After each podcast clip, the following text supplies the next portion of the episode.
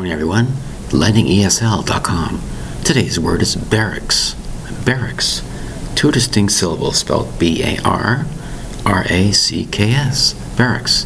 Barracks is like the living quarters for soldiers. That's right, an area housed just for soldiers. They're stationed in the barracks.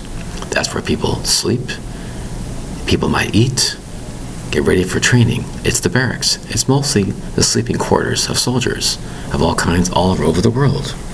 That's where they live throughout their training or exercises. They live in the barracks. S- spelled B A R R A C K S.